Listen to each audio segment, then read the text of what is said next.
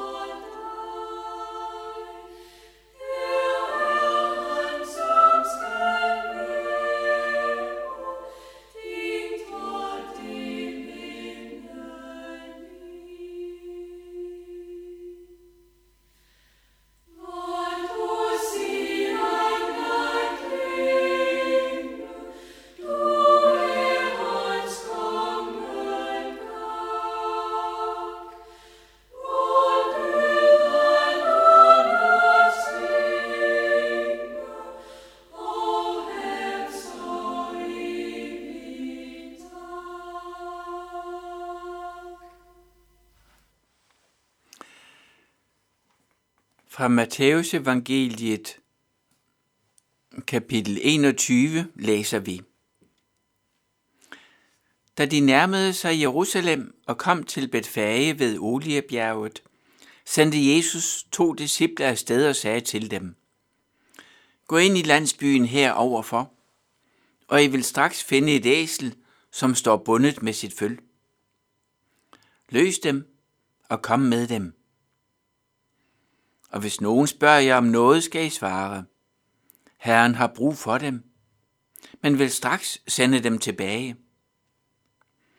Det skete for, at det skulle opfyldes, som er talt ved profeten, der siger, Sig til Sions datter, se din konge kommer til dig, sagt modig, ridende på et æsel og på et trækdyrs føl.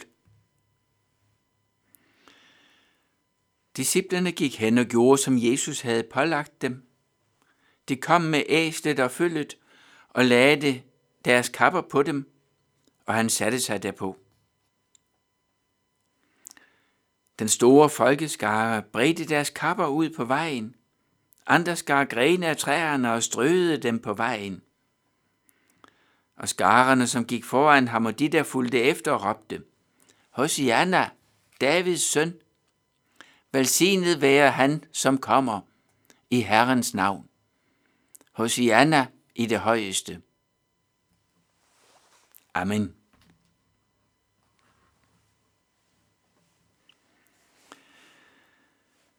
Palmesøndag er begyndelsen på det, vi kalder den stille uge, op til påske.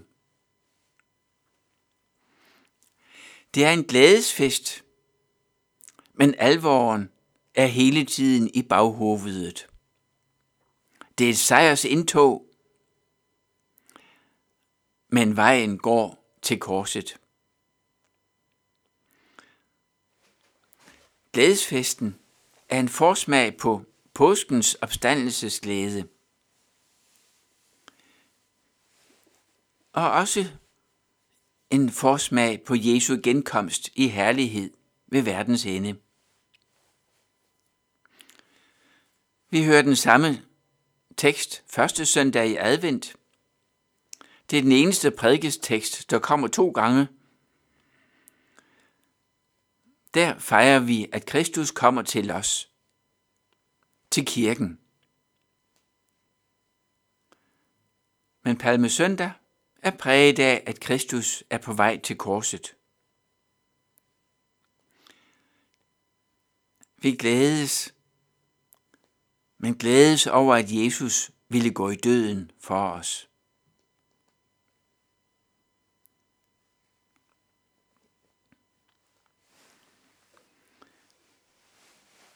I Jerusalem dengang, der kom der en mængde mennesker til påskefest.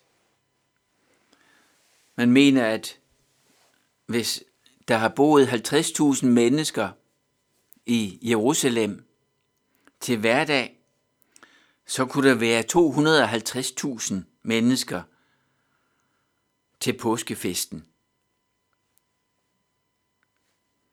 En enorm mængde.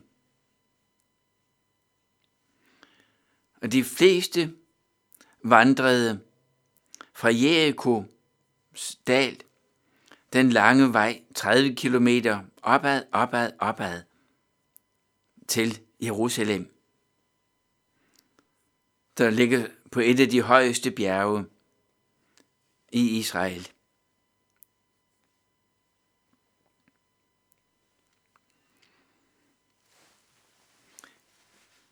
Det kan virke lidt underligt, at det bare går hen og tager et æsel.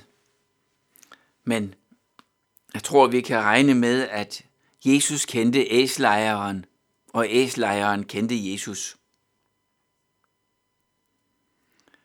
Så han kunne bruge dette æsel til at ride ind i Jerusalem. Sådan som det er beskrevet i profetien fra Zakarias, Zakarias bog, kapitel 9 i det gamle testamente. Det var tydeligt for mennesket dengang en Messias profeti. Og disciplene, de fatter det og jubler.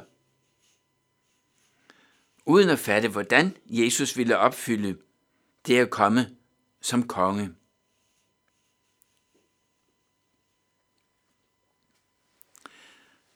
Profetien, den giver os et billede, som Gud virkelig gør på sin egen måde. Det er ikke en præcis forudsigelse, et præcist løfte, men et billede, som giver os en fornemmelse af noget af det, Gud vil gøre. Men der blev et stort røre i byen.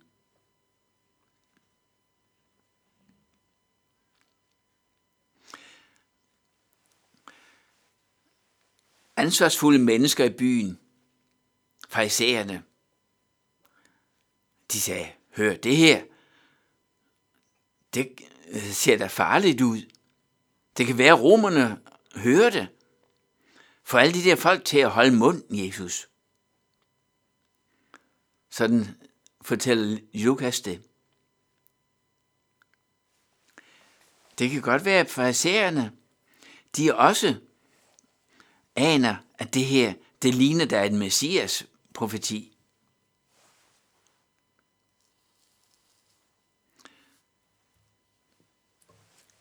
Og det gør det virkelig. Hvad man måske ikke lige i situationen tænkte på, det var, at Zekarias, han taler også om at rense Guds folk fra alle deres synder.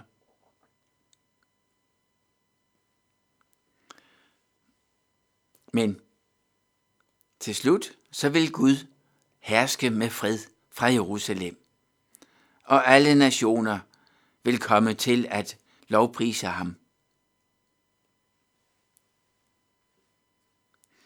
Allerede her fra Zakarias bog, der rummer situationen en underlig blanding af fred og krig, af sejr og af straf, af oprør mod Gud og lovprisning til ham.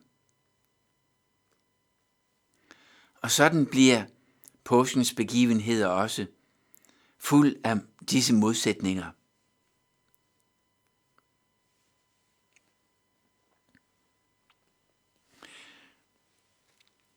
Det ser i øvrigt ud til, at Jesu indtog sker samme dag, som får bliver født ind i Jerusalem, fire dage før de skal ofres til påskefesten. Men Jesus kom også ind for at blive det offer, der skulle ofres for alle menneskers synder.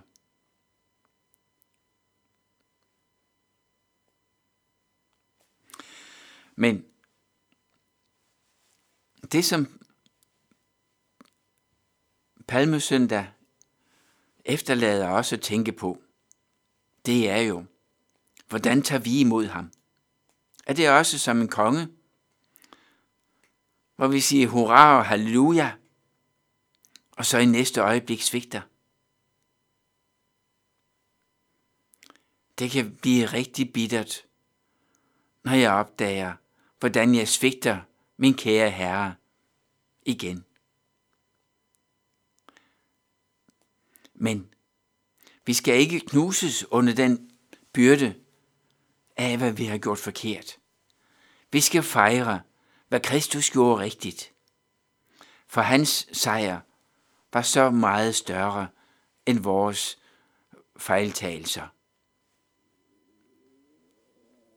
Vi kan i påsken se frem, også imod den endelige sejr, hvor som Filipperbrevshymnen, der også er en af teksterne til i dag, siger, at et hvert knæ skal bøje sig, og hver tunge skal bekende, at Kristus er Herre. Og vi skal slutte med at høre salmen Herre, fordi du nummer 57 i salmebogen.